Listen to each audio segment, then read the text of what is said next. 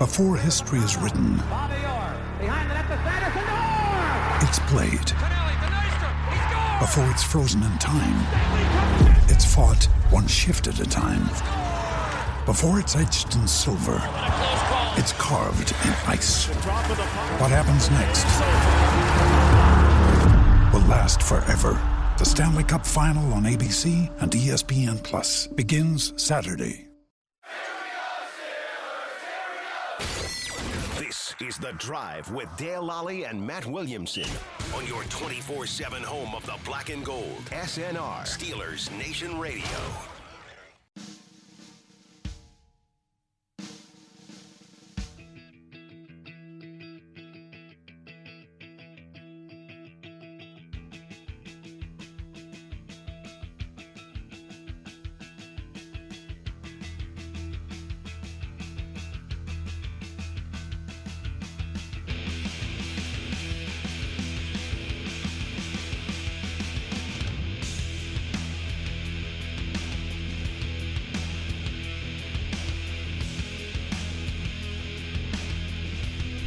Welcome to the drive. I'm Dale Lolley here with Matt Williamson. Uh, it's a lovely Wednesday here in Pittsburgh. It looks like the weather is finally, It's awesome. Yeah. finally starting to turn to the good here. Yeah, absolutely. I I was at a uh, local watering hole with a bunch of my buddies last night, and one of the dudes has a pool. It's been open for a while. He's like, "We may have a pool party coming up in the next day or two. I'm like, "I'm in. Get me up. Let's go." Let's do it.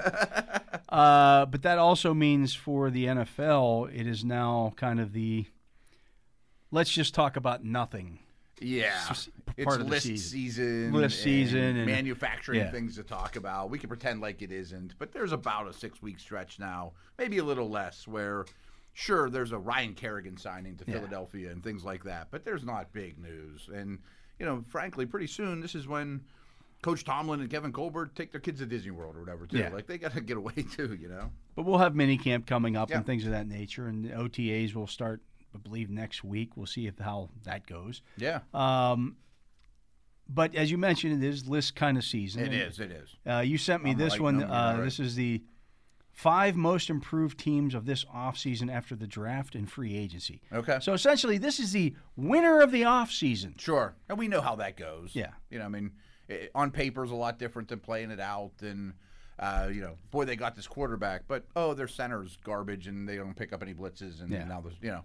But I've written these articles. You've written these articles. I think this one's Matt Bowen, who does a really good job on ESPN. This is Robert Mays. Oh, this one's Robert Mays. Yeah. He does a really good job too for the Athletic. I was actually listening to his podcast as I was coming in.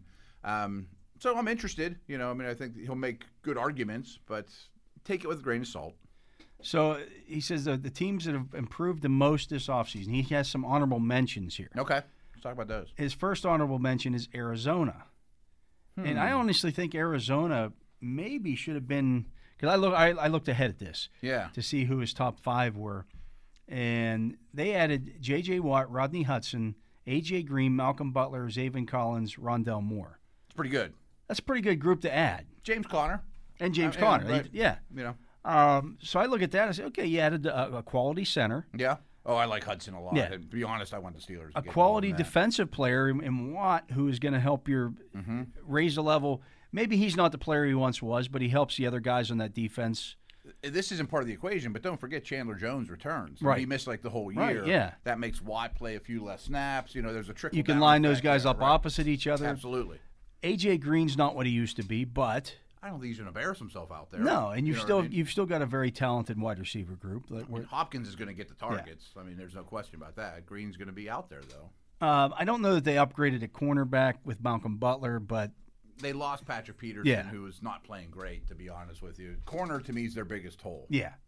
But you had a Zaven Collins and Rondale Moore. Those are two quality Mm-hmm. players from the draft, This also doesn't factor in, but I'm sure Isaiah Simmons will be a lot better in year two than he as will was. Kyler Murray in year three. Right, Yeah. right. I mean, So, uh, Simmons next to Collins in the second level is pretty intriguing. Yeah, I, I think that's a those are quality ads. I Yeah. agree. I also think Kingsbury is at a crossroads, and they got a lot older this offseason. You know, you're, Right. trading draft well, that's the one for- thing you look at those guys: Watt, Hudson, Green, Green, right. Butler. These are guys all on on, on the, the wrong side of thirty. and some of them cost him draft picks. Yeah. Um, so I think he realizes I better do something in this tough division sooner than later. Yeah. You know, so the, there is some motivation that might not be a long term gain. The next team on the honorable mention list, Denver. Oh, one more Cardinals note too. Kyler got hurt, which worries me for any of those running quarterbacks. But after that minute he did, He wasn't the same. he was a lot less scary to Yeah. play against. I mean, just didn't run nearly as much. And when he's fresh and healthy, he's a handful. It's one of the reasons why the Steelers' mantra when they play the Ravens is to hit Lamar Jackson as much as Of possible. course, of course. Beat him up. Yeah. Uh, the Broncos are next on here, and his first addition, notable addition, Teddy Bridgewater. Come on, man. Maybe the starting quarterback though. Yeah. But then Kyle Fuller, Ronald Darby, Patrick Surtain, Javonte Williams. How about adding three corners? Three corners in today's I? NFL. Now, cornerback was an issue for them last year. It was. But, I, I don't agree with the Surtain pick, yeah, but he's a really good player. he's a good player. And they, and they you know, young cornerbacks do take time. And But he, you know, started from the get go at Alabama. Um, Mm-hmm. Their secondary should be good. it should. Uh, they still don't have a quarterback. Bridgewater does not solve that issue for me. Me neither.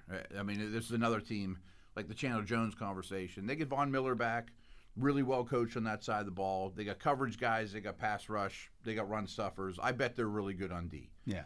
They get Courtland Sutton back. You know, I mean, they have a lot of weapons they've drafted. But they again lost the right tackle. they did lose the right tackle. and uh, the one wide receiver who they were going to try to trade, um, the kid from Penn State, Hamler, Ham, not Hamler, the other one, uh, Patrick. DaeSean Hamilton. Oh, hey, oh yeah, Hamilton. Yeah.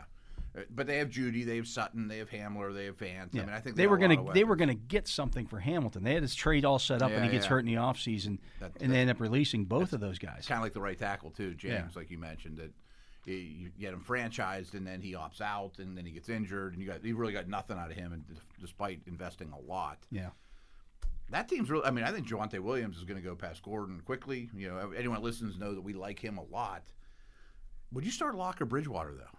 I mean, I don't, think they have. I a don't. I don't think either one is a is a viable No. option. I mean, maybe Here's the they still get Rodgers. If you start Lock, you take advantage of what you have offensively with your downfield The threats. downfield, Yeah. he'll, he'll let it fly.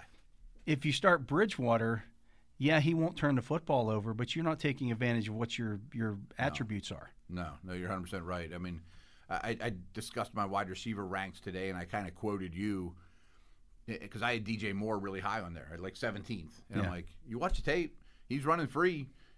I mean, I'm not going to ding him for that and not put him on the list because Teddy doesn't let it fly. Could absolutely see that with Jeudy and Sutton and Fant Yeah. and those guys. So, do you want to try to win 13-9 with Teddy, or are you going to accept some mistakes and win higher scoring games with Lock? Neither's probably the answer, Right. You know, Yeah, unfortunately. But yeah. if they had, if they had Rodgers, I think they're a massive contender. Oh yeah, You know, absolutely. yeah. I mean, I think the defense is good. I think the weapons are good. right, right. It's just Munchak will coach up a lot. the one thing you know. don't have is a quarterback, It's which is the biggest, the most important position on the field. Yeah. Uh, the next honorable mention, the Rams. Stafford carries a lot of Notable that one. additions. There's only three: Okay. Stafford, DeSean Jackson, Tutu Atwell. Really, there's only One. one. I don't. I'm not counting DeSean on DeSean Jackson to play four games this year. No, me he hasn't neither. shown that he can do it. No, I I don't get that. I mean, it's pretty clear when you add Atwell and Jackson, you want speed. You know, Yeah. I mean, they're both small. They're both hard to count on, in my opinion. I mean, very hard to count Yeah. on. But they're going to throw downfield. I mean, maybe they're hopeful that one of the two is active I- I every bet game that's day. the logic. Yeah, You know, I mentioned my wide receiver ranks. I got a lot of heat. I didn't put Woods or Kupp on there, but that's a pretty good group of receivers. All Yeah, no, they're If you solid, yeah. one of those guys is healthy, and that was a big thing that McVay went crazy about was Goff didn't let it fly downfield either, and Stafford will. But are they vastly improved? I mean, one position goes a long way. Don't get me Yeah. wrong, it's a quarterback, but uh, I don't know. They were pretty good to begin with. Uh, the Giants are next on the list as an honorable mention. Adding Kenny Golladay, Kenny Golladay, Dory Jackson, Kadarius Toney, Azeez Ojulari. That defense looks pretty formidable all of a sudden. They got the big guys in the middle. They're pretty decent at corner with like Bradberry and some of their additions. I don't love the linebackers though. I don't love the linebacker. They've ignored linebackers since Yeah. Carl Forever. Yeah, Yeah. since Lawrence Taylor. Um, the thing that worries me the most, though, is so many of these teams did this with their young quarterbacks.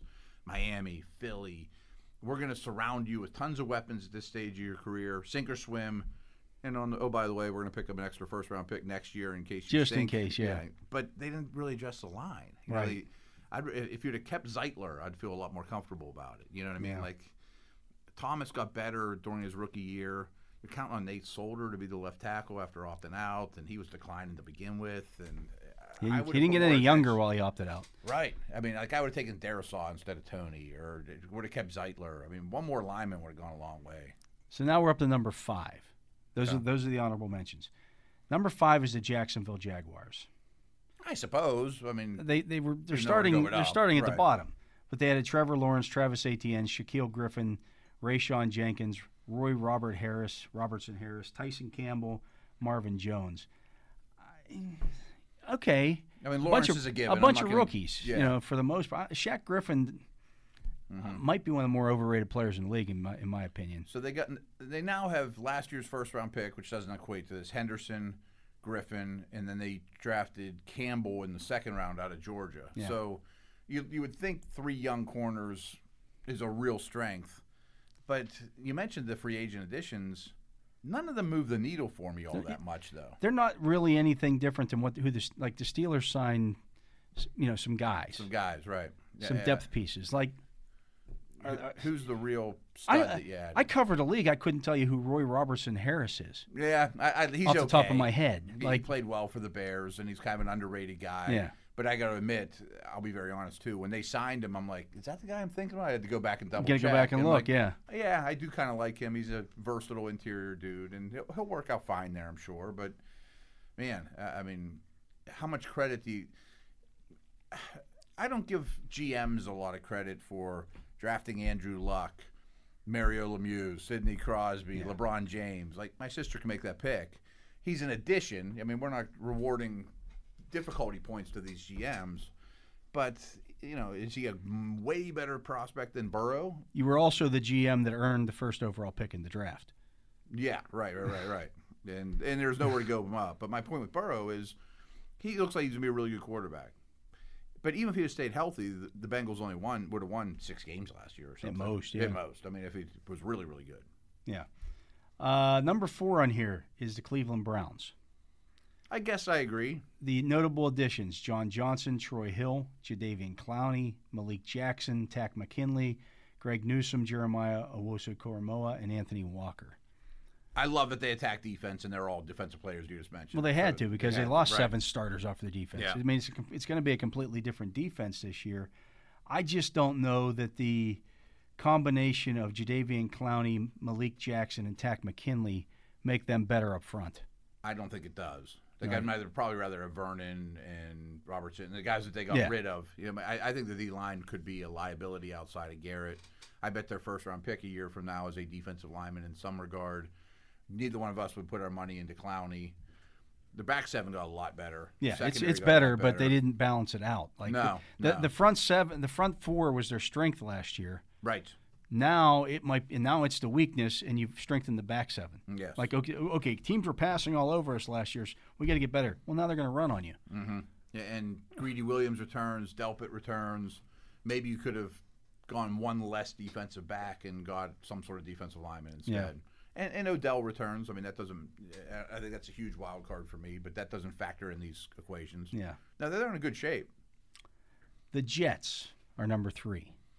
Some of these are low hanging fruit, like Right. Jacksonville, like you're the worst two teams in the league. They added Zach Wilson in the draft, obviously. Corey Davis, Carl Lawson, Sheldon Rankins, Lamarcus Joyner, Alijah Vera Tucker, Elijah Moore. The last two also. I really like what they're doing. I'll be honest. Yeah. I mean, you take Vera Tucker, stick him next to Becton, nice. But they had very little talent to begin with. very little talent, and they had a ton of cap space. And you know, I, Lawson's one of my favorite pickups. I think Corey Davis will help them.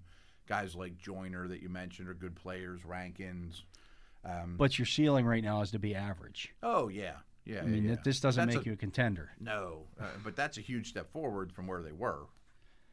Number two on this list, and I might disagree with this one as well. The New England Patriots at number two.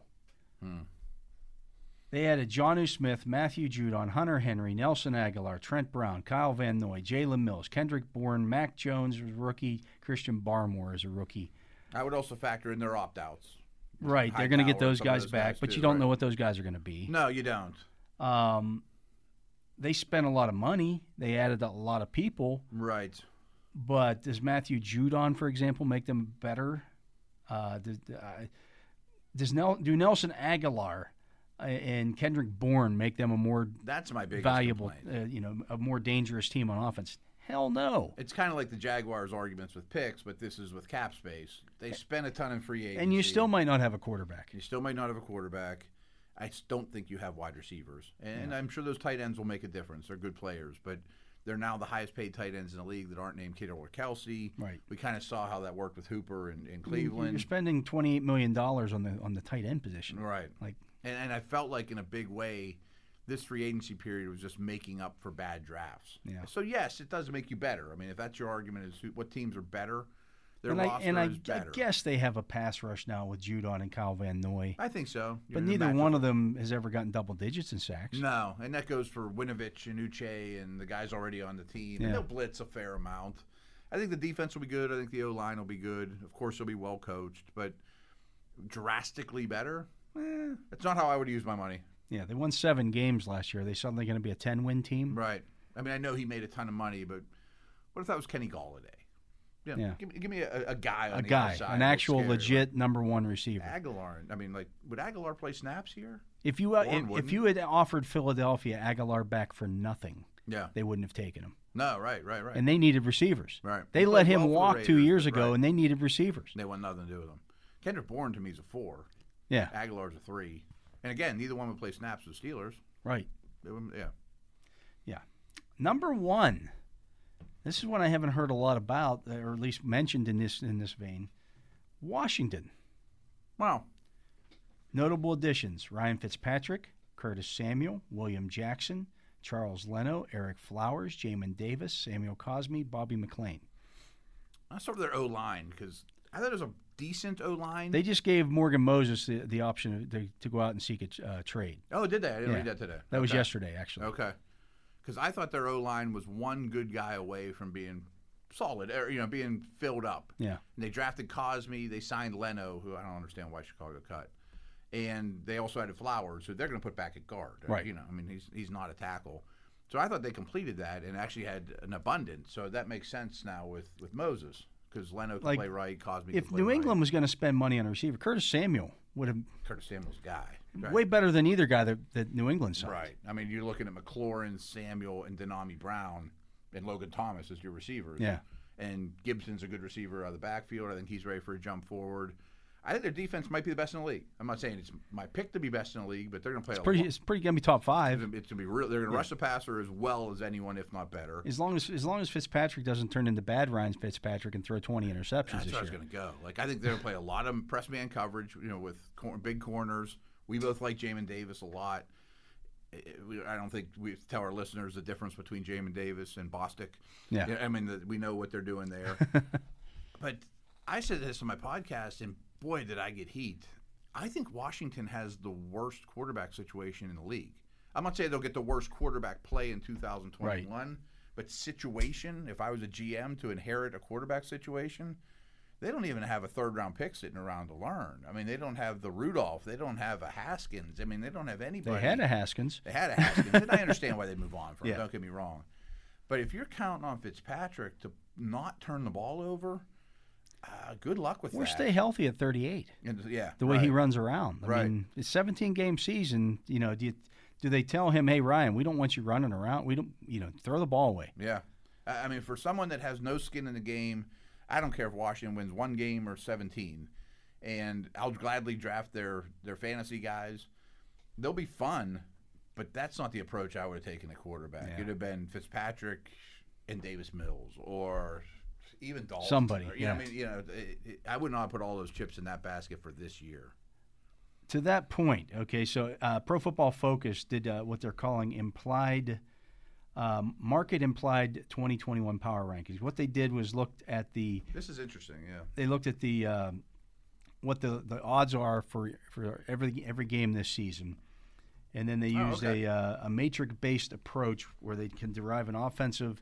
It's a Massey matrix based approach where we can derive an offensive and defensive rating for each team, which when added together gives rise to a point spread that would theoretically be the spread in a game versus an average team on a neutral field.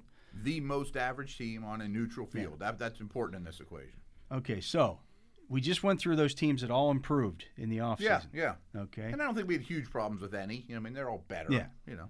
All right, so their number one team in this in this metric, the Kansas City Chiefs, six point four points above average, an average team on a on neutral, a neutral field. field. against the most average team in the league, which is a hypothetical team. We don't have that team. Number two is Tampa Bay at five point five. Sure. I think Now the Buccaneers, we, the Buccaneers weren't going to be on that list of most improved teams because they got everybody It's back. exactly the same. Right, right, right. Was that like a whole point behind Kansas City though? Uh, it's 0.9 points behind them. Yeah. Yeah. okay. I mean, KC is no line. Obviously, that's what's their offseason goal.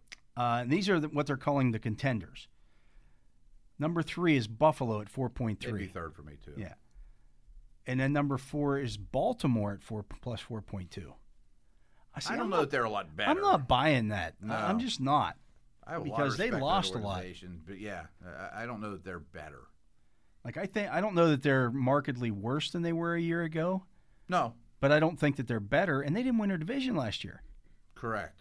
I mean, I think teams have figured out how to play them a little bit. Not that they've been figured out that Yeah. solved, but they're going to make Lamar throw outside the numbers. Their O line's better, but not leaps and bounds. And their pass rush is certainly a good. big step back. Not as good, right? Yeah. Right, right. the next tier. This is what they're calling the next tier. There are four teams in the second tier. That would be the Rams at plus 3.7. And I agree. They were on that list of improved yeah, teams. yeah. They just can't afford injuries. Yeah.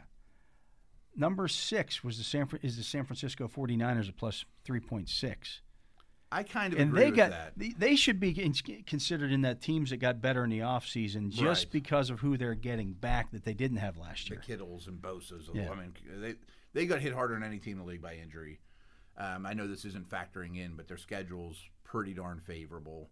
But I mean, they didn't have their starting quarterback, their best defensive player, and maybe the best offensive Yeah. player in the They league. were lined up with Nick Mullens right.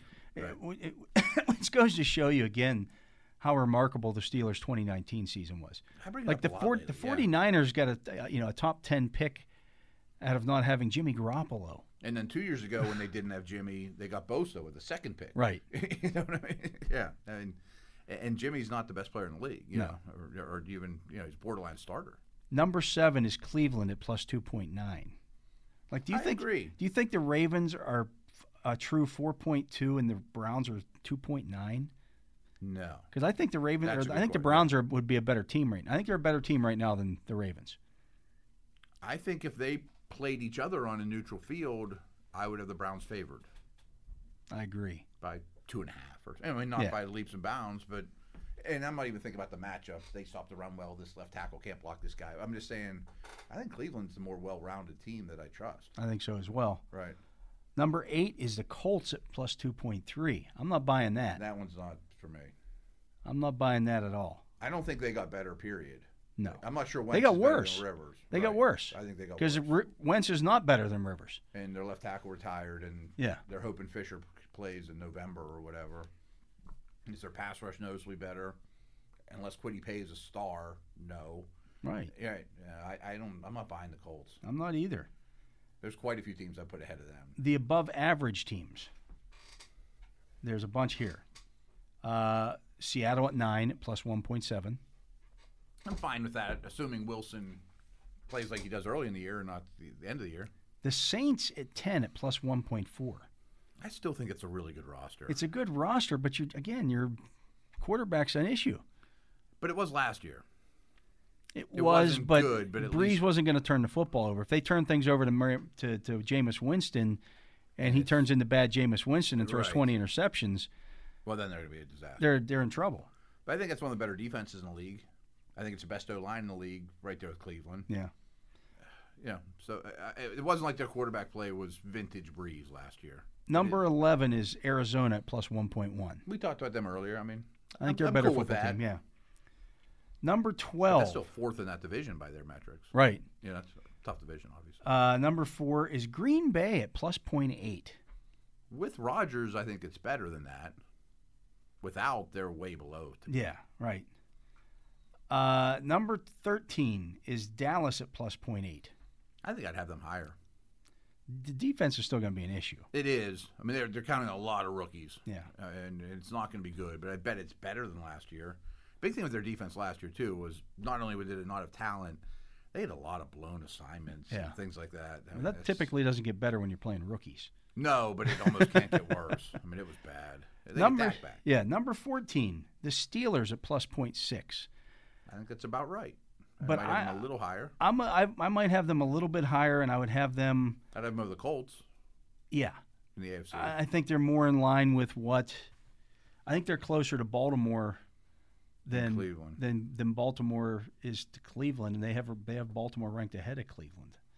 so you, you're saying there's a bigger gap from Cleveland to the Ravens than the Ravens to the Steelers?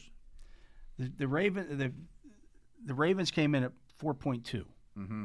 The Browns came in at 2.9. Yeah. So that's a 1.3 point. And I think the two of Difference. us would flop them.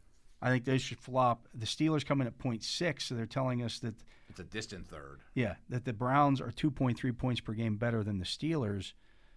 That might be true, Mm-hmm. maybe, but I don't think that the Ravens are in the right spot. You don't think the Ravens are? I don't think the Ravens- 3.2 I don't think the Ravens should be in that top four contenders I don't either. class. I would put. I would rank them Browns, Ravens, Steelers, but I think the gap between all three would be less than these. I think the gap between the Ravens and Steelers is pretty close. I do too. I do too. Like I don't think it's markedly like, oh, Mm-hmm. the Ravens are so. The Steelers swept them last year, Yeah. including down in Baltimore with Lamar Jackson playing, Yeah. Right. Right. Right. the Colts don't make sense to me in the AFC at pecking order. and that was after they had just lost Devin Bush, by the way. yeah. Good point. Good point. So uh, you know, I don't know that the that the Ravens are, are mar- a markedly better team than the Steelers. I just don't. They deserve a lot of respect, but Yeah. the Steelers do. The too. Steelers should too. Right. yeah. Right. For the same vein, like these teams know how to win. They have good coaches. You know. Uh, number fifteen is the Chargers at point three. I'm a believer, but I got to see it first. I've I've I've bitten on that forbidden fruit before, and it's hurt. You know. Number sixteen is another team that that people are ranking ahead of the Steelers, and I don't know that they should be. Uh, and this this metric says no. The Titans at point three. Yeah, I think they're going to go backwards. They may have a decent record because they're in a bad division. In a bad division, Four yeah. easy wins, but I don't think they're a really good football team. And then 17 is the Vikings at point three. I think they could be. I mean, their offense was really, really good last year, despite not having a great line, and they added two go- two good linemen in free agency or in the draft. I think Zimmer will get the defense back to average. So that's your top 17 teams, and they're saying that that's those are the only teams that are in the positive right now, They're above average. above average. Uh, the below average teams. This is another team that people are ranking in their power rankings ahead of the Steelers. Uh, I've seen a lot. Miami minus point three. yeah, the last power ranks I did, I got all kinds of errors. I'm not ready to my way. crown the Dolphins as ooh they're really good. Yeah, I mean, everyone thought I underrated them, and I had them at like 19, something Yeah, like that. which is where they should be. I think they're a work in progress. I like what they're doing. They're not there yet. I think they're a, a year uh, a year improved from the. They're like the Jets, but a year earlier, Tua started like six career games. Yeah. Like, let's not, you know. and that's they have quarterback questions. Number 19. This is another team that, that people were ranking ahead of the Steelers. This name they were on the list we just talked about. The Patriots minus 0.4. I can make an argument both ways. I think that's where they belong because last year, if we were doing a similar thing, based on our feelings about them going into the season, we both thought that they would struggle. Yeah, yeah. And during the season, you're like, well, they're, they're probably like the 25th best team in the league. Oh yeah, but they won seven games when it was all said and done. Right. Despite having massive flaws, I still think they have flaws. I give Belichick a lot of kudos though. I don't know how much they do with that, but I think they're probably in the same tier as the Steelers, and I take them both over the Colts and Titans. Number 20 is the Broncos at minus 0.6. We talked about them earlier. Yeah. I mean, who knows? Uh, the quarterback's a problem. Quarterback's an issue. The way they're constructed right now, I don't think they're a contender or a playoff contender. 21 is the Falcons at minus 1.3. I'm really interested to see what they do, especially on offense, and I think they'll light it up on offense. I still think Matt Ryan's pretty good. The defense, however, is an issue. Real problem. And they found ways to lose games last year. Right. It was very Charger like. Yeah, yeah, yeah. Really bad at it. Uh, 22, the Raiders at minus 1.8. I think that's probably where they belong. 23 is Washington at minus 1.9. I like it better than that. That was their most improved team on the on the other list that we looked Yeah, at. yeah, yeah. And they're still they won that division last They year. They won division. I mean, it was a bad division, but I would have them. They're second. They're in the second NFC East team on here Mm-hmm. behind Dallas, but I think one of those two teams. I think you know both those teams could have winning records this year. uh, 24 is the Bears at minus 2.1. I'm cool with that. I, I think it needs to be Fields sooner than later, though. Yeah. 25 is the Giants at minus 2.2. We talked about them before. Another team that was on that Yeah. improved list. I don't trust the quarterback at all. Yeah. Number 26 is the Panthers at minus 2.4. A lot of variance with that team, and a lot of that's based on Darnold. I, I think there is an advantage to Darnold just not being Teddy Bridgewater. Yeah. that in itself. Take some chances. Yeah. Uh, but then again, he'll take some chances. Yeah, That's- right. And the defense is going to make up for it. The poor teams, uh, 27 through 32. It's the Eagles, the Jaguars, the Bengals, Jets, Lions, Texans. I think the Bengals might be a little better than that. Yeah, Not much. not much. The I mean, they would still be in that list for me. I mean, they lost their best defensive players from last year. they did. They Yeah. did. Uh, I think the offense has a chance to be good. I'm not quite sure what to make of the Eagles. I don't believe in Hurts, but I don't know if they're picking in the top five next year. Yeah. The Texans are worst in the league at minus seven 7.3. Yeah, I was curious. What are the numbers on Yeah. On the, the worst teams? I mean, that's pretty bad. That's bad. They're going to be. I mean, they're going to be double digit dogs a lot. A lot. Yeah. Yeah, yeah. That's going to do it for this segment. So we're going to take a break. Uh, he is Matt Williamson. I'm Dale Lolley. We want to thank Jacob Breck for keeping us on the air throughout the course of the show. And we want to thank you for listening to this edition of The Drive on Steelers Nation Radio. With threats to our nation waiting around every corner, adaptability is more important than ever. When conditions change without notice, quick strategic thinking is crucial. And with obstacles consistently impending, determination is essential in overcoming them. It's this willingness, decisiveness, and resilience that sets Marines apart. With our fighting spirit, we don't just fight battles, we win them. Marines are the constant our nation counts on to fight the unknown. And through adaptable problem solving, we do just that. Learn more at marines.com. You're tuned to The Drive on your 24 7 home of the black and gold. Steelers Nation Radio.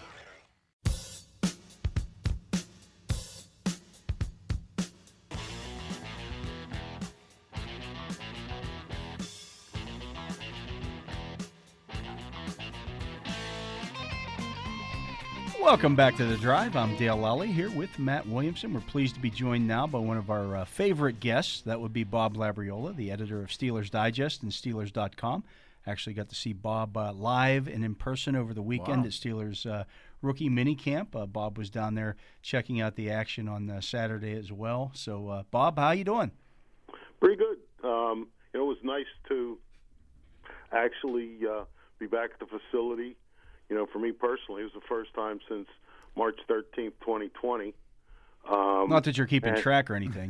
not, well, you know, um, and as much as I always made fun of football in shorts, uh, it was actually, I won't say compelling, that's overstating things, but I wasn't as bored as I normally would have been. I hear you on that one. Uh, I was interested to see some of the rookies, uh, as they say, on the hoof, and uh, it was not hard to be impressed uh, with the Steelers' first-round pick, Najee Harris, uh, seeing what he looked like in person. No, I mean, and you know, it was it was somewhat. I won't say well, somewhat funny. I'm a little out of practice doing this deal. I'm trying to pick my words here. A a little bit funny coming home after uh, that practice. It was the day of the Preakness, and the the best way for me to describe um, what it, what it looks like when you see Najee Harris and then you know the other quote unquote running backs. It's like you know when they do the post parade and the thoroughbred is walking next to you know the other horse that kind of is just you know like walking with them because you know they're stable mates or whatever. Right. And it's easy. Like I knew He's three hands pick- bigger than the other horse next to him. I can pick I can pick out the thoroughbred in in the Preakness, and I could tell the difference between Najee Harris and the running backs that the Steelers had last year. So, um, yeah, this this guy's the real deal. Uh, he passes the eye test. You know, one of the interesting things from Saturday was, um, you know, there were no other running backs. So Eddie Faulkner, the running backs coach, is is doing one-on-one work with Najee, and um, I guess they were working on his the strength of his stiff arm because Najee would run towards Eddie Faulkner, who was holding a medicine ball, and uh, Ed, when Najee got close, um, Eddie would throw the medicine ball toward him, and Najee would stick out his arm and push it away. Um, now, you know, Eddie Eddie Faulkner is using both hands around that medicine ball to throw it, and Najee Harris is batting it away with one. So there's that. Like he was throwing a balloon away, like somebody. yes, some- like say- beach threw his- ball. just kind of. A beach or a Yeah. beach ball. And my hunch like four feet away from his frame with those long arms. yeah. So, um, you know, this this it, it, it was time. Uh, I think for the Steelers to upgrade, you know, that position. You know, we saw it earlier in the Mike Tomlin era in the offensive line. You know, after you go through Sean Mahan and Justin Hartwig, it's time to draft Maurkice Pouncey in the first round. You know, after you know seeing Chris Kemoeatu, it's time to draft David DeCastro, and you need you know there's coaching is some of it and scheme is some of it, but you know in the NFL it's a talent league, it's a players league, and sometimes you just have to upgrade the talent. And all due respect to James Conner and those other guys, a couple of whom will be at training camp with the Steelers this year. Uh, they're not in this guy's league. They're just not. And so, uh, if you really want to make a, a statement um, about improving the running game, and you know, I think you also, you know, making a statement oftentimes involves more than just saying it, regardless of who says it, even if he's the the Steelers president. Um, but when you spend the 24th pick uh, of the first round on a running back in these times, which, you know, according to Mel Kiper, uh, you just never pick a running back in the first round, uh, which, you know, that makes it true because he said it. Um, you know, that that's a statement. And so, uh, you know, mission accomplished. I think everyone's uh, everyone's attention has been gotten, and now it's just a matter of uh, you know incorporating the pieces and going to work. Bob, I wasn't fortunate enough to be there for rookie minicamp, but it's pretty obvious that Najee stole the show. Uh, it's exactly what you want. But Freiermuth to me is a really intriguing second round pick, and it's an intriguing draft class in general. What do you expect out of the tight end in his rookie year? You think he's going to play a fair amount, be a not a featured part of the offense, but a, a you know a substantial part of the offense? Yeah, well, I mean, you know, offensive coordinators these days are uh, infatuated with tight ends. You know, and uh, personally, I uh, I'm not someone who subscribes to that, but hey, I you know I, I'm willing to you know to defer to the times, and so you know Freiermuth I think is going to play a lot, uh, not necessarily meaning that he's going to be a starter. You know, um, it's kind of like wide receivers you know, you, you can play a lot and never start a game, but that doesn't necessarily um, lessen your impact or your uh, potential to have an impact uh, on the offense. So, you know, you can't. Eric Ebron, you know, he can't block me. I mean, I I just, uh, and, and to me, that's that's not going to change. There's no way to make him better or competent at that, and so Yeah, he has trouble have- blocking people on Twitter. Okay, um, but you know, I, I wonder if he would even hit the right button sometimes. um, but anyway, uh, so you, you you just have to again. This is a this is an instance of, you know, you can't do it with scheme or uh, coaching him, uh, Eric Ebron in particular. You have to adjust the personnel, and so. You know that's what I think Freiermuth is going to have to be able to do to add to the offense initially right away if he wants to be on the field a lot. So, um, you know, I I remember, you know, back in the Bill Cowher days, um, Dom Capers, who was his first defensive coordinator, always saying that if you cannot play the run well, you cannot play linebacker for the Pittsburgh Steelers. And so now I'm going to flip that around, and if you cannot block for the run, I don't know that you're going to have a a big role uh, on the offense for the Steelers, and that even goes to the, the to the wide receivers. You know, those guys are going to have to get be engaged. They're going to have to uh, make effort, and they're going to have to at least get in the way on the edge and, and down the field. Because if not, um, you know, who knows? It could be it could flip from you know a guy like you know maybe James Washington if he does that or is willing or is good at it, and I'm just picking a name out of the hat. If he, you know, maybe he moves up in the pecking order of the wide receivers and sees more uh, playing time, and then ends up catching more passes, and then who knows um, when the money starts getting allocated from the salary cap moving forward, you know, maybe they start to look at those kind of contributions from receivers as opposed to just you know pass catching ability. So I think this is a real thing.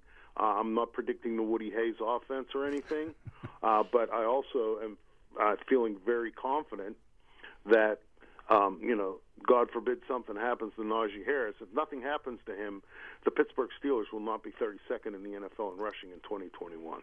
No, you're right about that. And Matt and I have been talking about uh, this pick a lot. Uh, you know, looking at where he falls or should fall in the hierarchy of running backs around the league. Um, if he's 16th or better in terms of overall talent at the running back position or, or finishes in the top 16 let's say he finishes in the top 16 in, in rushers in the league and i think he'll be higher than that sure. because he's going to get the football and he's got the ability and he's got the ability uh, this is a better football team than what the, than what we last saw uh, because i don't care what they lost on defense uh, i mean i do but i don't because if they have if they if he's running the ball effectively and the Steelers are running the ball effectively, the defense is going to play five to ten fewer snaps per game. Well, and the other thing is is that you force uh, the opponent into playing a kind of game that maybe um, they prefer not to play. You know, you shorten the game for them, and then when they get the ball, they're not able to, you know, be as comfortable as they maybe were last year, knowing that you know the Steelers, even if they moved the ball down the field, they would do it quickly, not eat up a lot of clock, and then you would have a lot of possessions if you needed to catch up or to do whatever you wanted to do as an opposing offense. Um, you know, the thing about Harris to me that is that is really significant is he's an every down player. Um, he's Le'Veon Bell in that sense. You don't have to take him off the field, and so um, you know, and, and again, so what you're what you're presenting to the opposing defense is you're making them uh, defense everything, but you're not tipping them off what it might be by changing personnel. You know, with the play clock maybe at only about 30 seconds, where they have time to adjust. And you know, this guy can do a lot of different things. Um, I don't know that he is a you know, receiver in the Marshall Faulk category, but he's more than you know run run out uh, six yards beyond the line of scrimmage, turn around, face the quarterback, and excuse me, catch the ball. You know, when it's thrown into your chest. I mean, this guy has some actual receiving skills. And you know, the other thing is, um, if he catches the ball, uh, and you know you're wearing a number in the 20s or the 30s, you're not happy. Uh, you, you, right? You better bring it because he will run you over or jump over you too. Ask that kid from Notre Dame; that has happened too. So um, he is a he is a dynamic weapon. Um, I, I believe, you know, for me anyway, he was by far the most complete back in the draft. I know there was some um, sentiment uh, I'm I'm not speaking to you personally or uh, Matt personally for Travis at Etienne. Uh, he fumbles too much for me. Uh, I'm not interested in somebody who fumbles. Uh, Harris doesn't do that. He's a workhorse. He can catch the ball. He can run routes. He will block. So you know you can leave him in on third downs and not fear for Ben Roethlisberger's life. Um, you know, I, I just to me this was it was and not having to trade up for him or anything. Just use your pick. Uh, to me, uh, it was it was a no brainer. Uh, truly, he is what you're doing for the offense at the running back position by picking him is what you did for the defense at the inside linebacker position when you uh, picked Devin Bush. But with Bush, you had to give up a significant amount of capital to go get him. Yeah, that's really well said, Bob. And, and I think even to take it a step further, big picture, these first two selections in the draft should have immediate dividends in the running game. A tight end that can actually block, a very, very good ball carrier. But I think a bigger key in the big picture here is they're very quarterback friendly picks. You know, they're your quarterback's in the twilight of his career he's going to be able to you know move those guys around, especially Harris in a Lev Bell fashion and create mismatches. But maybe most importantly is whoever's next, whether it's Rudolph, a rookie, Derek Carr, eh, you know, on and on and on. Whoever the next quarterback here is, should land in a spot that's very friendly for him. You know, a lot of easier throws to these two guys. Yeah, and you know the other thing that um, really impressed me uh, about Harris, as it did about Minkah. You know, Nick Saban w- has won some college football games. I mean, he was a failure as an NFL coach, fine, but um, you know, he he knows what he's doing in the arena in which he is competing right now. And when he said that Minkah Fitzpatrick was the best leader he ever had at Alabama, and when he says that Najee Harris is one of the hardest workers he's ever had at Alabama, to me that carries a significant amount of weight because Nick doesn't just you know he's not just throwing bouquets around um, because he's a nice guy. So um, you know, to me that that means something. And when you're coming from that kind of a program where uh, you're the the bullseye is on your back every single week of every single season, and um, you know to excel at that, to go back for another season, to work on some things that he wasn't happy with. I mean, this guy is he's he's the whole he's the whole deal. He's the whole thing.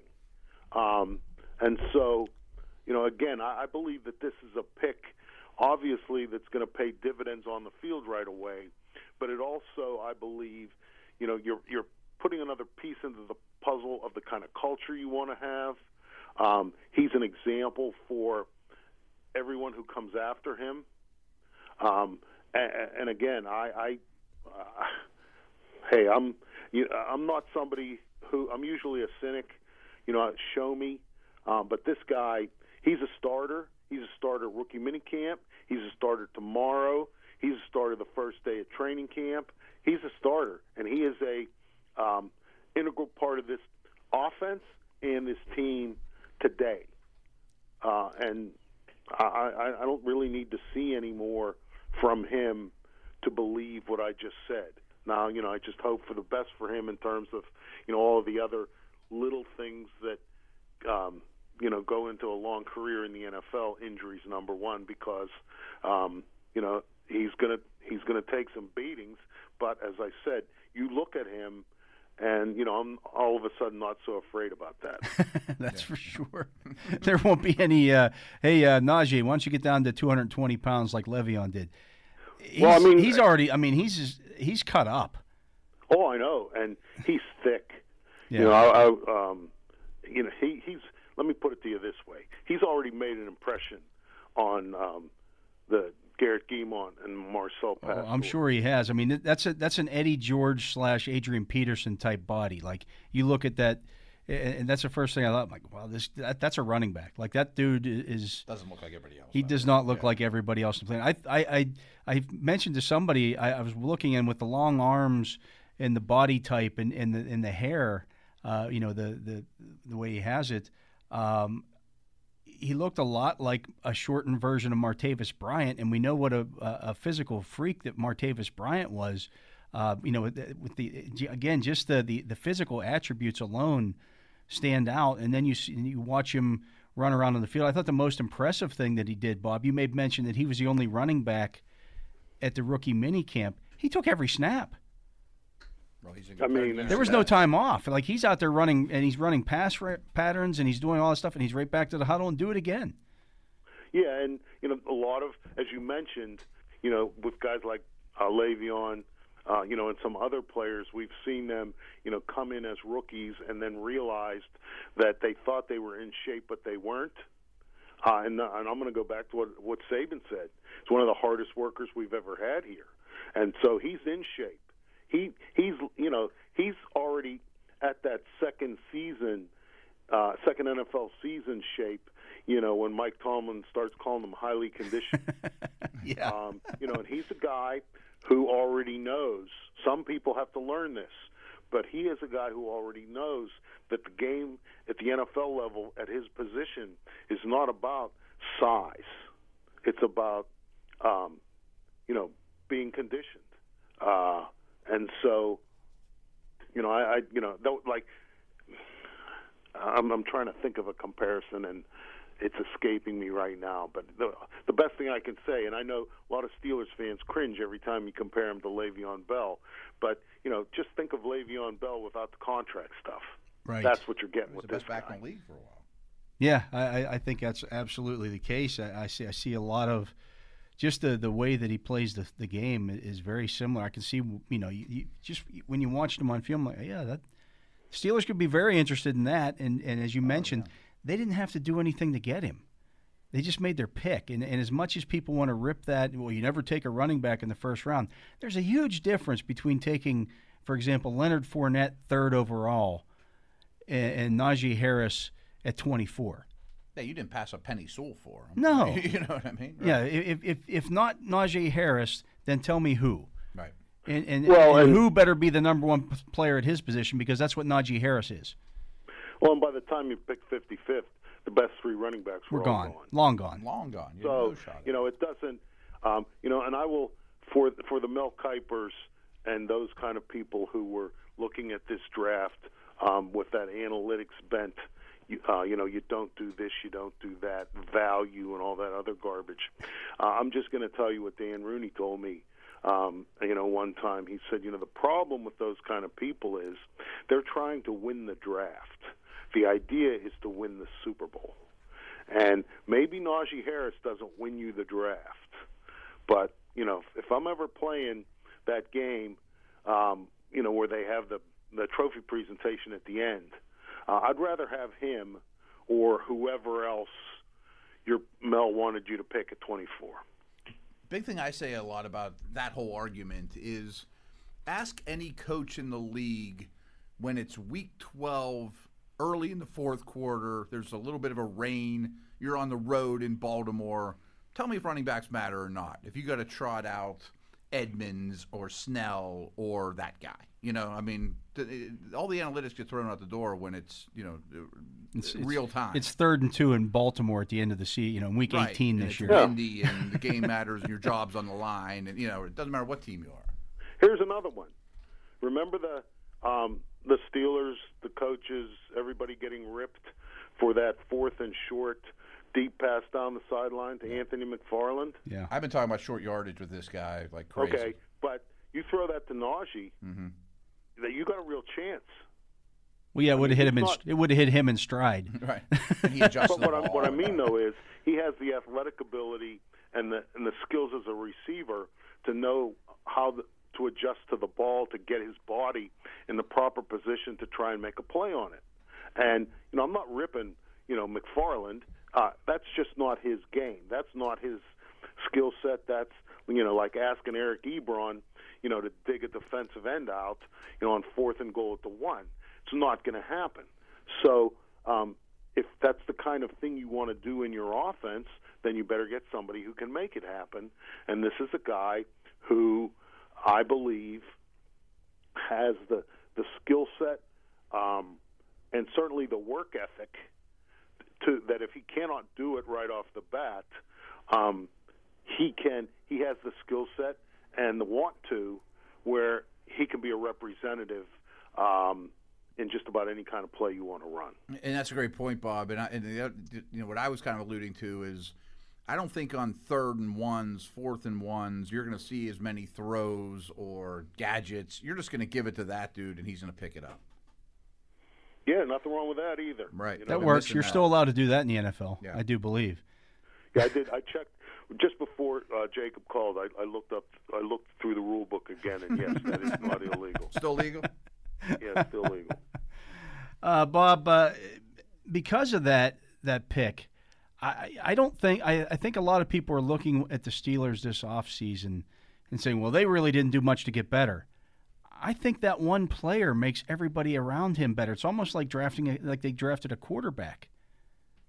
Well, and there, you know, there, there's also some things I think that, um, you know, and uh, as Mike Tomlin said, I believe it was maybe the pre-draft presser or you know one of those, where he made the point that you know, yes, changing personnel um, is, is a factor in improving the running game, but it's also you know approach, scheme, you know those kind of things.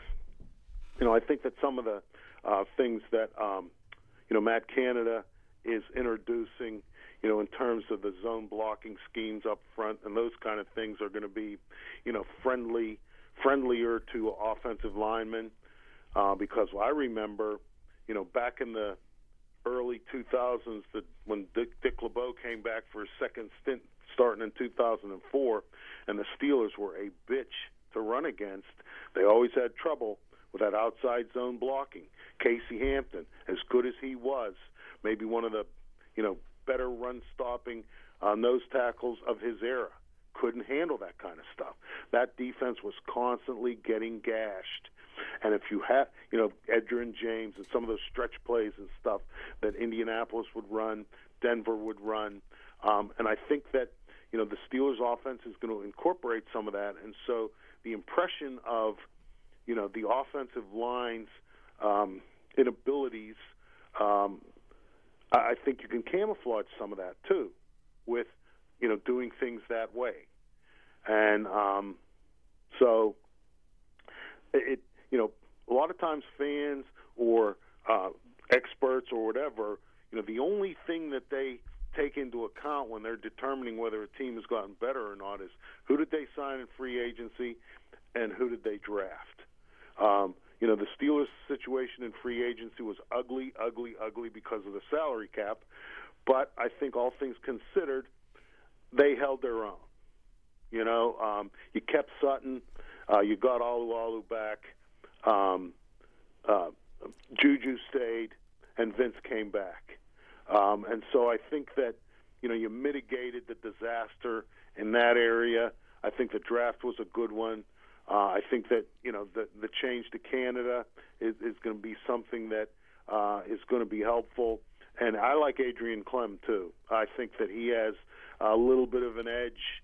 Um, you know, he can be a. Um, you know, we talk so much about the players, the offensive linemen are they nasty? Are they nasty? I think their their offensive line coach has a little bit in, of that in him too, and so uh, you know I'm not predicting they're going to turn into the seven blocks of granite or anything, but I think that they can be representative, and you can help um, your quarterback in the passing game as we as one of you guys mentioned earlier by running the football because now you're forcing the defense to play that honestly. Uh, and so, you know, we'll see. Uh, there's a long way to go yet, um, but I just think that, you know, some of the reports of the demise of the Pittsburgh Steelers are a little bit premature. I think that the team will show up for all 17 games and not have to forfeit any. That's probably a good place to start, but uh, that's going to yep. finish it for us, Bob. We appreciate you stopping by as always. Uh, he is Bob Labriola, editor of Steelers Digest and Steelers.com, always bringing the good uh, good knowledge to us here on the drive. Uh, I'm Dale Lolley here with Matt Williamson. Uh, we want to thank Jacob Reck for getting us on the air and keeping us on the air and getting Bob on the phone, uh, most importantly. And we want to thank you for listening to this edition of The Drive on Steelers Nation Radio. You're tuned to The Drive on your 24 7 home of the black and gold. Steelers Nation Radio.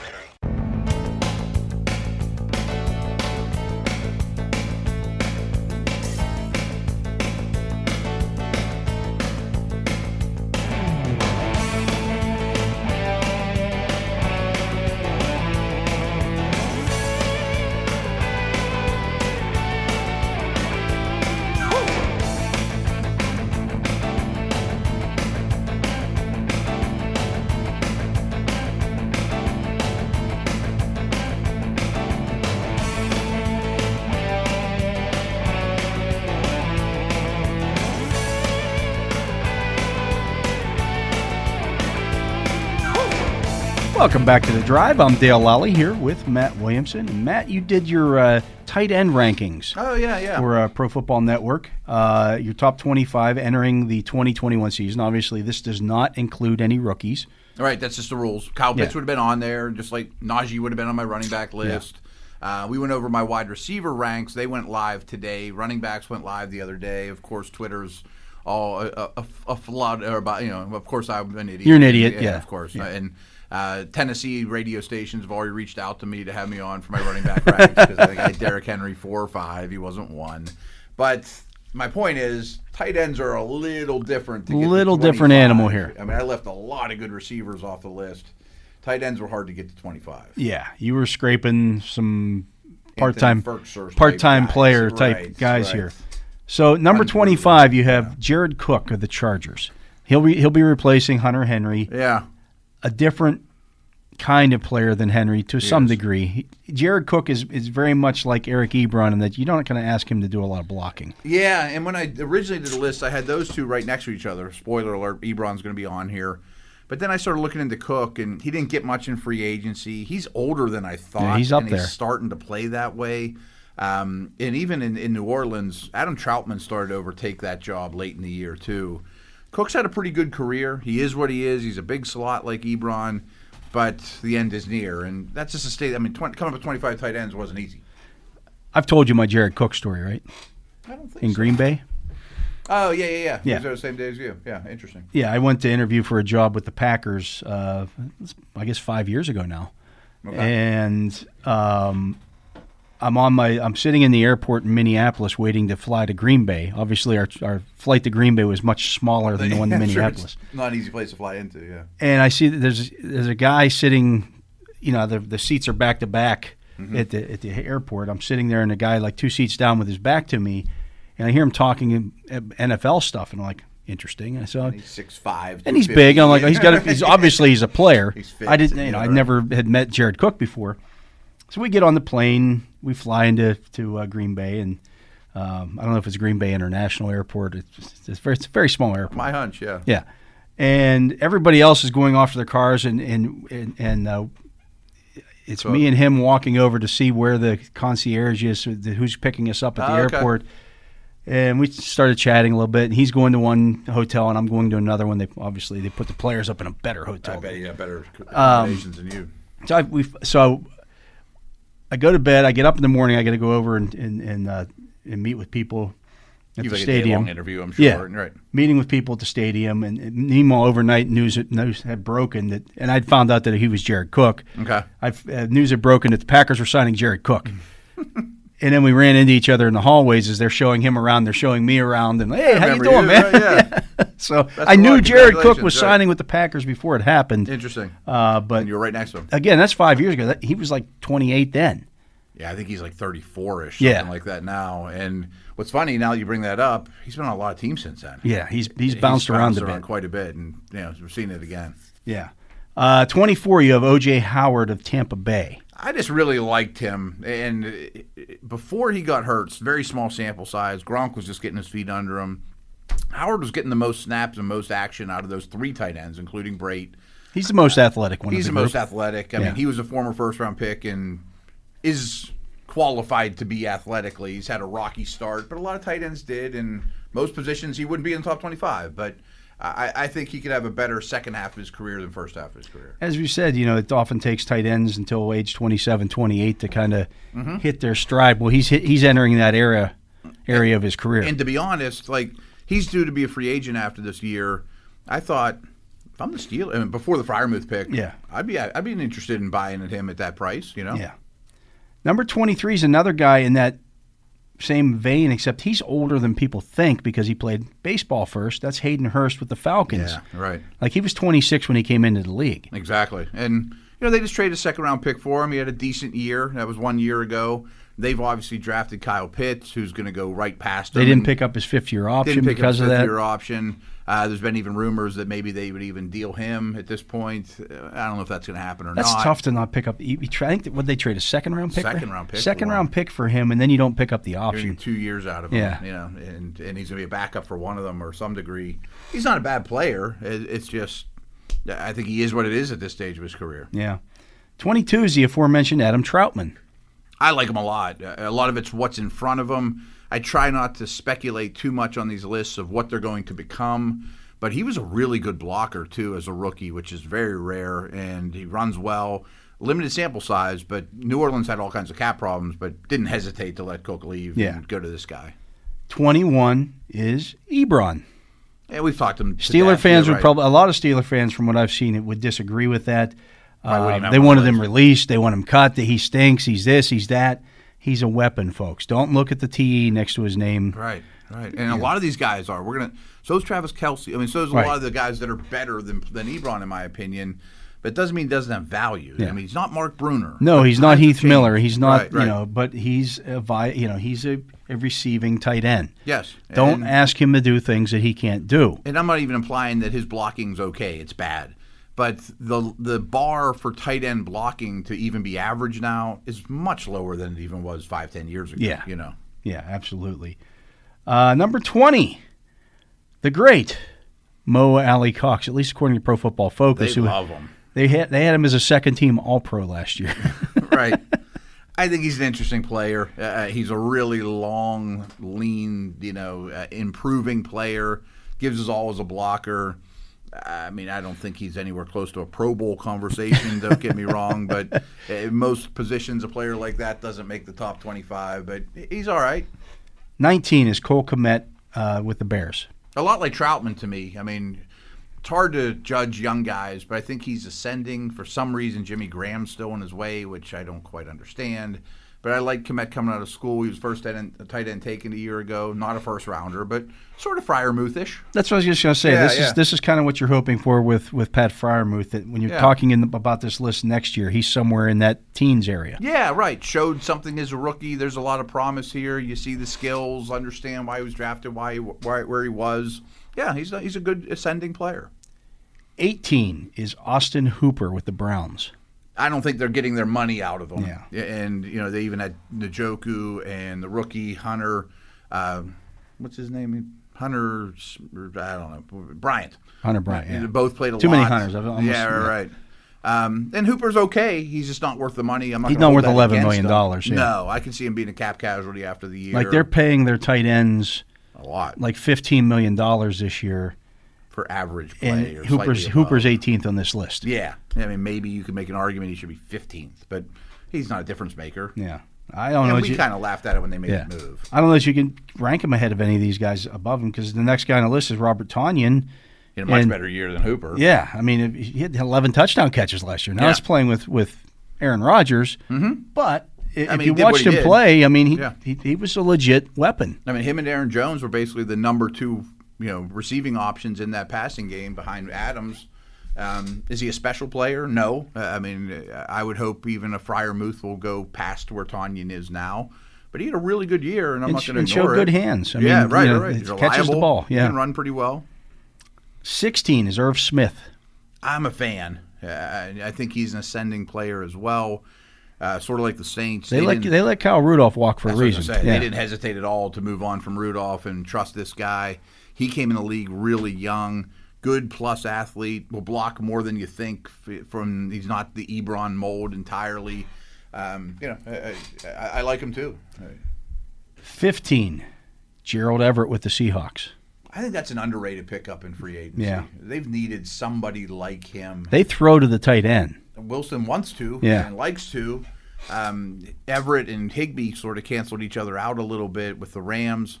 Both to me are starting caliber guys, and I think both of them best are, your best football is yet to come because the other one's out of the way. Yeah.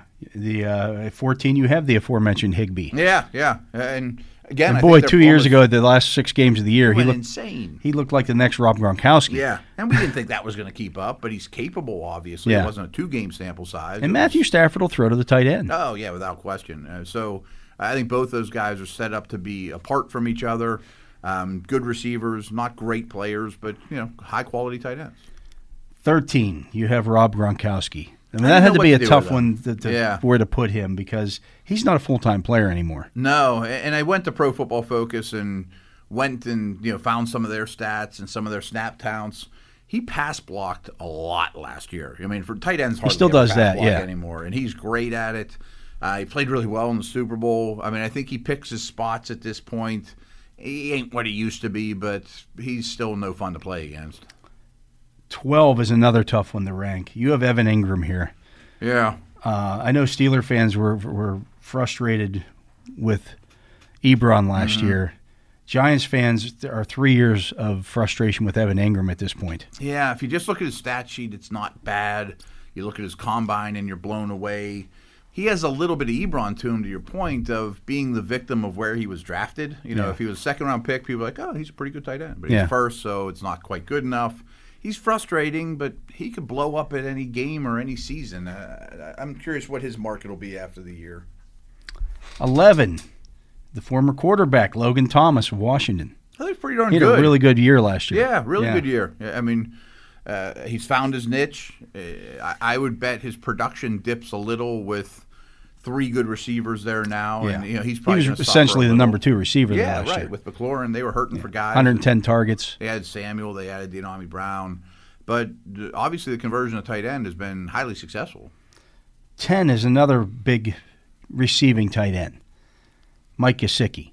He's also in the. He doesn't block. He doesn't block anybody. Right. Yeah. I mean, he, Freiermuth is not like him. They were both detached a lot at Penn State, but Freiermuth is a lot more apt to put somebody on their back or at least engage. Gesicki's a big slot all day long. You could see why he was really good at volleyball. I mean, uh, is a, a go up and get it guy. he's long, point, he's- yeah. long. You know, really good vertical things like that. But he is what I mean. He ain't blocking anybody. Nine is Jonnu Smith. I think I have And Hunter eight is and right eight is Hunter him. Henry. This is kind of a Browns like situation Yeah. in that you paid these guys a lot of money, A lot of money. and you're not getting the number one. Like you No, didn't, no, you, right. you're not, you're not paying here for Kittle. You're not paying for Kelce. No, you have a lot of. You're paying more, these guys more than what Kittle or Kelce are making. combined, right? Your Com- tight end room's yeah. expensive. and I don't know that you're going to get like I think people are going to be. I I don't know that Patriots fans will be disappointed because I think they will help them make them a better team. Agreed. But I don't know that it's going to be. You know, had they spent that money on t- on, on a wide receiver Mm-hmm. Uh, and one of these guys, I think they'd have been much happier. I do too. Uh, I assume this just screams we're going to live in 12 personnel. You know, I mean, you're not going to have, they're not going to rotate in and out if you're spending this kind of money Yeah. on these guys. Um, it does kind of feel like uh, Hooper a little bit as you're buying high in terms of what you're paying these guys. I like both players. I really like Jonnu Smith after the catch. Henry's injury history really worries me, but he did stay healthy last year. Maybe they're fluky things. I, I don't want either one in fantasy, to be honest with you. I mean, and but I think they will make the the Patriots a better team. But they're more complements to an outside receiver. you know what Right, I mean? yeah. I wish they had one more piece there to really get the most out of these guys. Yeah. It's not Aaron Hernandez and Rob Gronkowski. It's not. It's no, not. it's it's not that situation, and they're and they don't have they don't have the outside receiver who's going to command No. the safety over the top. That's going to There's be a lot free of them up. in the Yeah, of the field. There's be a lot of single coverage on the outside. I mean, Gronk and Hernandez were maybe the two best tight ends in the league at that point. Yeah. These guys are what eight and nine or nine and ten or something Yeah. like that. You know. number seven is Noah Fant. I didn't love him coming out of school. I thought he was, you know, co- sort of a combine warrior, straight line ish. I like him more and more. You know, they get him on like crossing routes after the catch. His speed. He can run, up. yeah. Yeah, I mean, I would like to see him. We've had this conversation a lot about Denver with a, a quarterback that would get the most out of a tight end. But he won't block anybody. Not so much. Yeah, I mean, he'll that's not what you're looking for there, here, but he's yeah. not good at it. No, Yeah. most of these guys don't. Six is Dallas Goedert. I think he's a star. I, I, I mean, I don't know if he'll ever see the numbers. I mean, they uh, Ertz is, is there. I don't know if he still will be. It broke my heart when he went in the second round. I thought the Steelers could grab this guy three, four years ago or whatever. I really think the best is yet to come. I think he's an exceptional blocker. Um, never really been in a feature situation though. Yeah, I mean he's he's what you're looking for if you're looking for that. He and Kittle are the are the combo guys Yeah, that you yeah, look yeah, at. and yeah. Say, oh, these guys can both. Any era they would have been really good. they can catch it and they can they can block. I mean, if Freiermuth turns into Goedert, Steeler fans will be really happy. Oh, yeah, yeah. And probably people don't look at Goedert that way. Uh, five is Mark Andrews. I might actually have Goedert ahead of him, just as an all around player. Yeah. There's a couple knocks on Andrews. Is he doesn't play that many snaps? He's not a full time player. day. Like Yeah. they have to have another tight end Yeah. to to supplement him because he's always he's always on the injury list. I mean, he's their he's their best receiver over Yeah. the Lamar era and most productive, but still only plays like two thirds of the snaps. He's an okay blocker, and they, you know how they move their tight ends around, and he'll get Yeah. angles and things like that. But he's not powerful. Um, I think he's a very good receiver and a very productive one, and Lamar trusts him. But I don't think he's a special receiver. I'm not sure he's better than Gesicki as a receiver. You know, Yeah. stretching the field, go get the football after the catch. He I just gets more he's good. targets. Yeah, he's good. Yeah. Uh, I don't know that he's a difference maker though. Uh, at four, you have T.J. Hockenson, I think he's a star too. Yeah. and really showed it.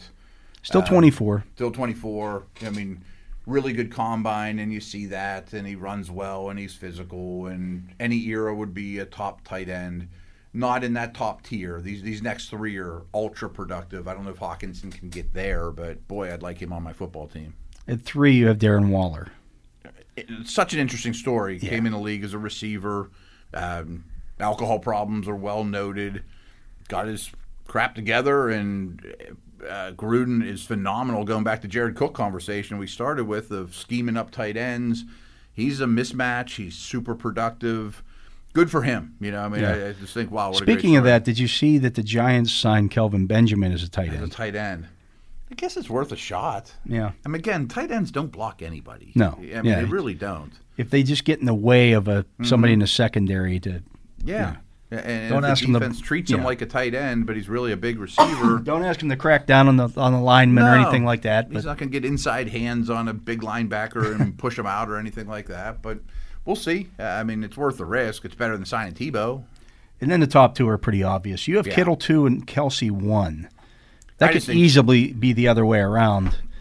Nine out of ten times, I would take Kittle over Kelce. But I think when it came down to it, Kittle's durability and injury It's a, concerns. it's, it's a concern. it's been a couple years now, and Kelce's coming off like the best history, best you know, tight end year in history. I, I think that's hard to ignore. Kelce's the you know if you look through this list, um, a lot of these guys on this list have been nicked up at one time or another in their career. Yeah, yeah, yeah.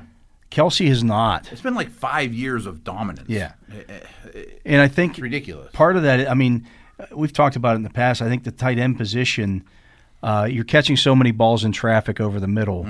You're taking big hits from linebackers and safeties, and it's a ton of targets. you know, I and then you're blocking a you know, if you're blocking a lineman or a linebacker on a pl- you know a play. Yeah. There's, there's just more There's instances. physicality to it, yeah, yeah. there's more instances where they can get hurt. Kelce has, has been the outlier in that. He has been. I mean, I hate to get ahead of myself, but I think he's maybe surpass Tony Gonzalez as best chief tight end ever. I mean, And if I- he's surpassed Gonzalez as Chiefs best, he's, on the list. Yeah, he's he's yeah. I mean, he's got Super Bowls. Just career achievements are really, really strong right now. Um, I thought he was the most important fantasy player in the league last year because he's so much different than the other tight ends. He's actually like Gonzalez. He's actually gotten a little better as a blocker. It's never going to be his forte, but Yeah. you take a little more pride in it late in your career. And some of those guys did that, Gates and Witten and Gonzo and those dudes. But he's a nightmare to play against. Do you do you worry that he, uh, he's going to turn 32 soon? Yeah. That he's going to start to slip a little bit. Probably, but I mentioned those guys and Heath Miller and tight ends fade away slow because they're Yeah. smart and they understand where to sit down in zones. But with him, the thing that has separated him for so long is his down the field speed. those long strides, Yeah. get him in space. You know, I think he'll lose those things, but that doesn't mean he won't be a valuable asset. You won't see him averaging 14 yards a catch or anything like that though Right, anymore. It's going right. to be you know 10.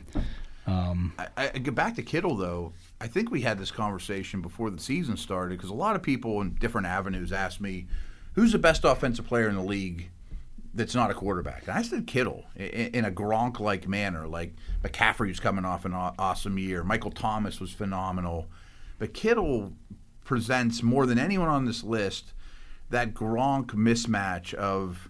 Okay, you're going to play base personnel, then I'm going to run past you. and he'll beat you up. Yeah, if you're going to be lighter, I'm going to block like crazy in the Shanahan system and put people on their back. There's no answer for those type of tight ends, and they're very rare. And it's why I think Gronk is really like the best offensive player I've seen in the last ten years. And that's kind of the expectation for Pitts. Yeah, I think down the road, like if we're having this conversation next year, I would expect Pitts to be somewhere in that top four.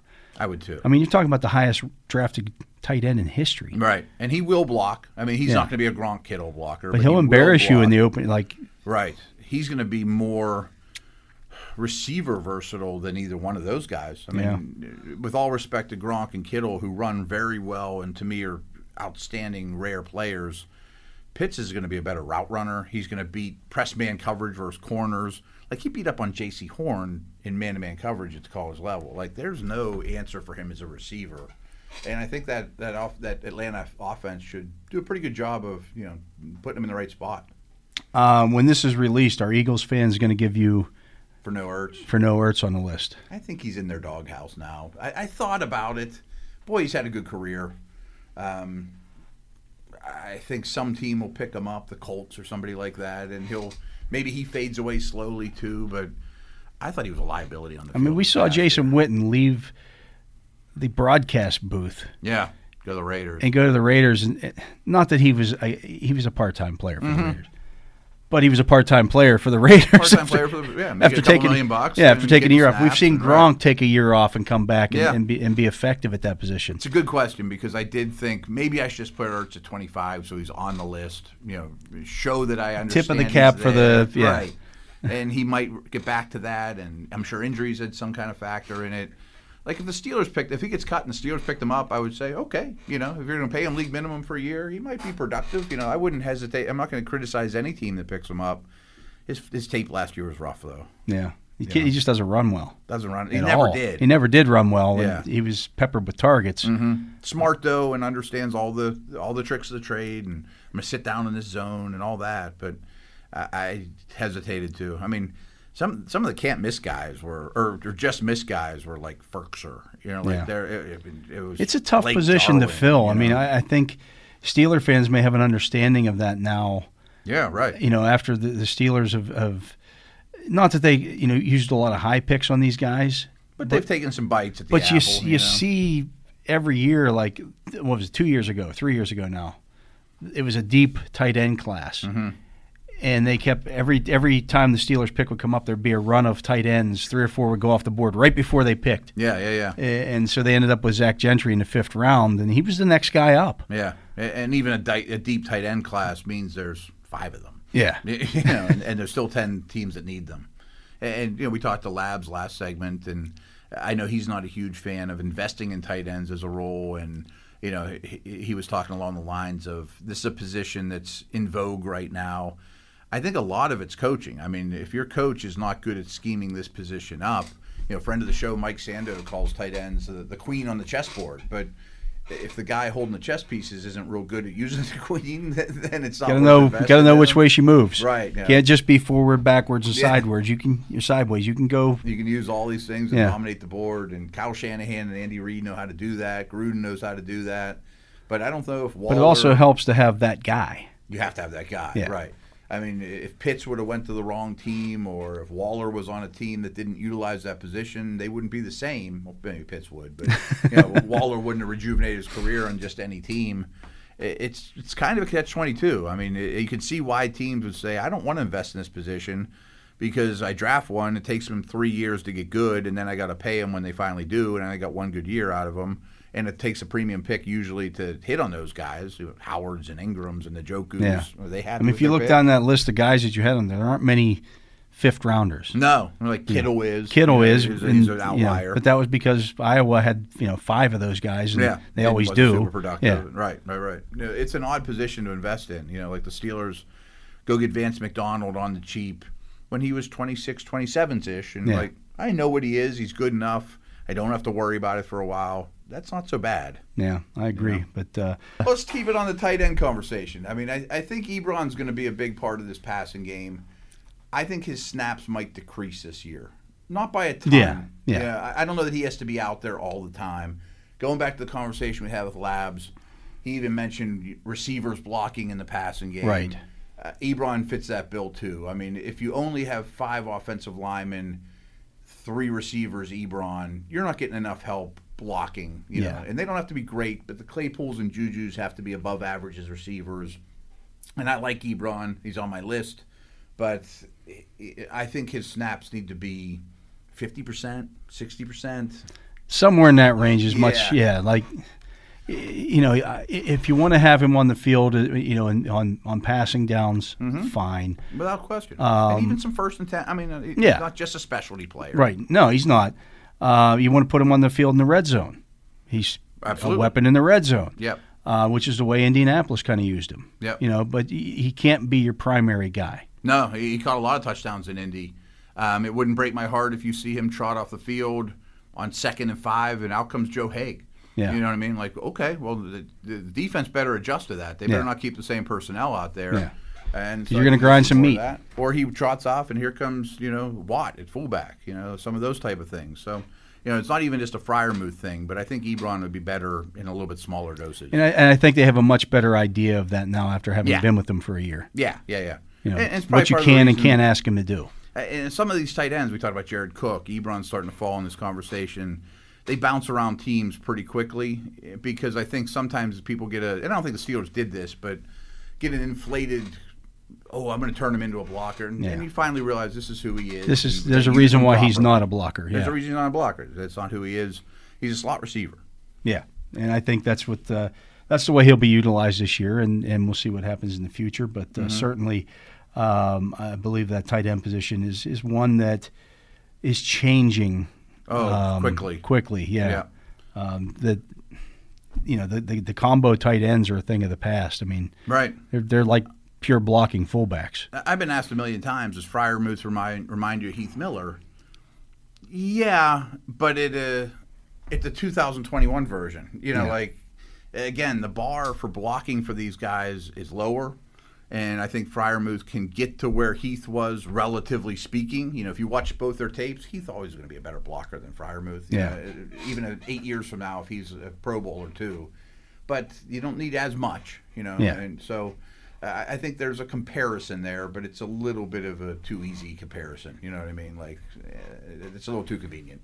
Yeah, I mean, just they, they both have a TE next to their name, and Right, you know right. that's that's the way it goes. But uh, that is going to do it for our show today. So for Matt Williamson, for Jacob Recht uh, here on site, keeping us on the air and making sure we hit the time limit. Uh, I'm Dale Lolley. We thank you for listening to this edition of the Drive on Steelers Nation Radio.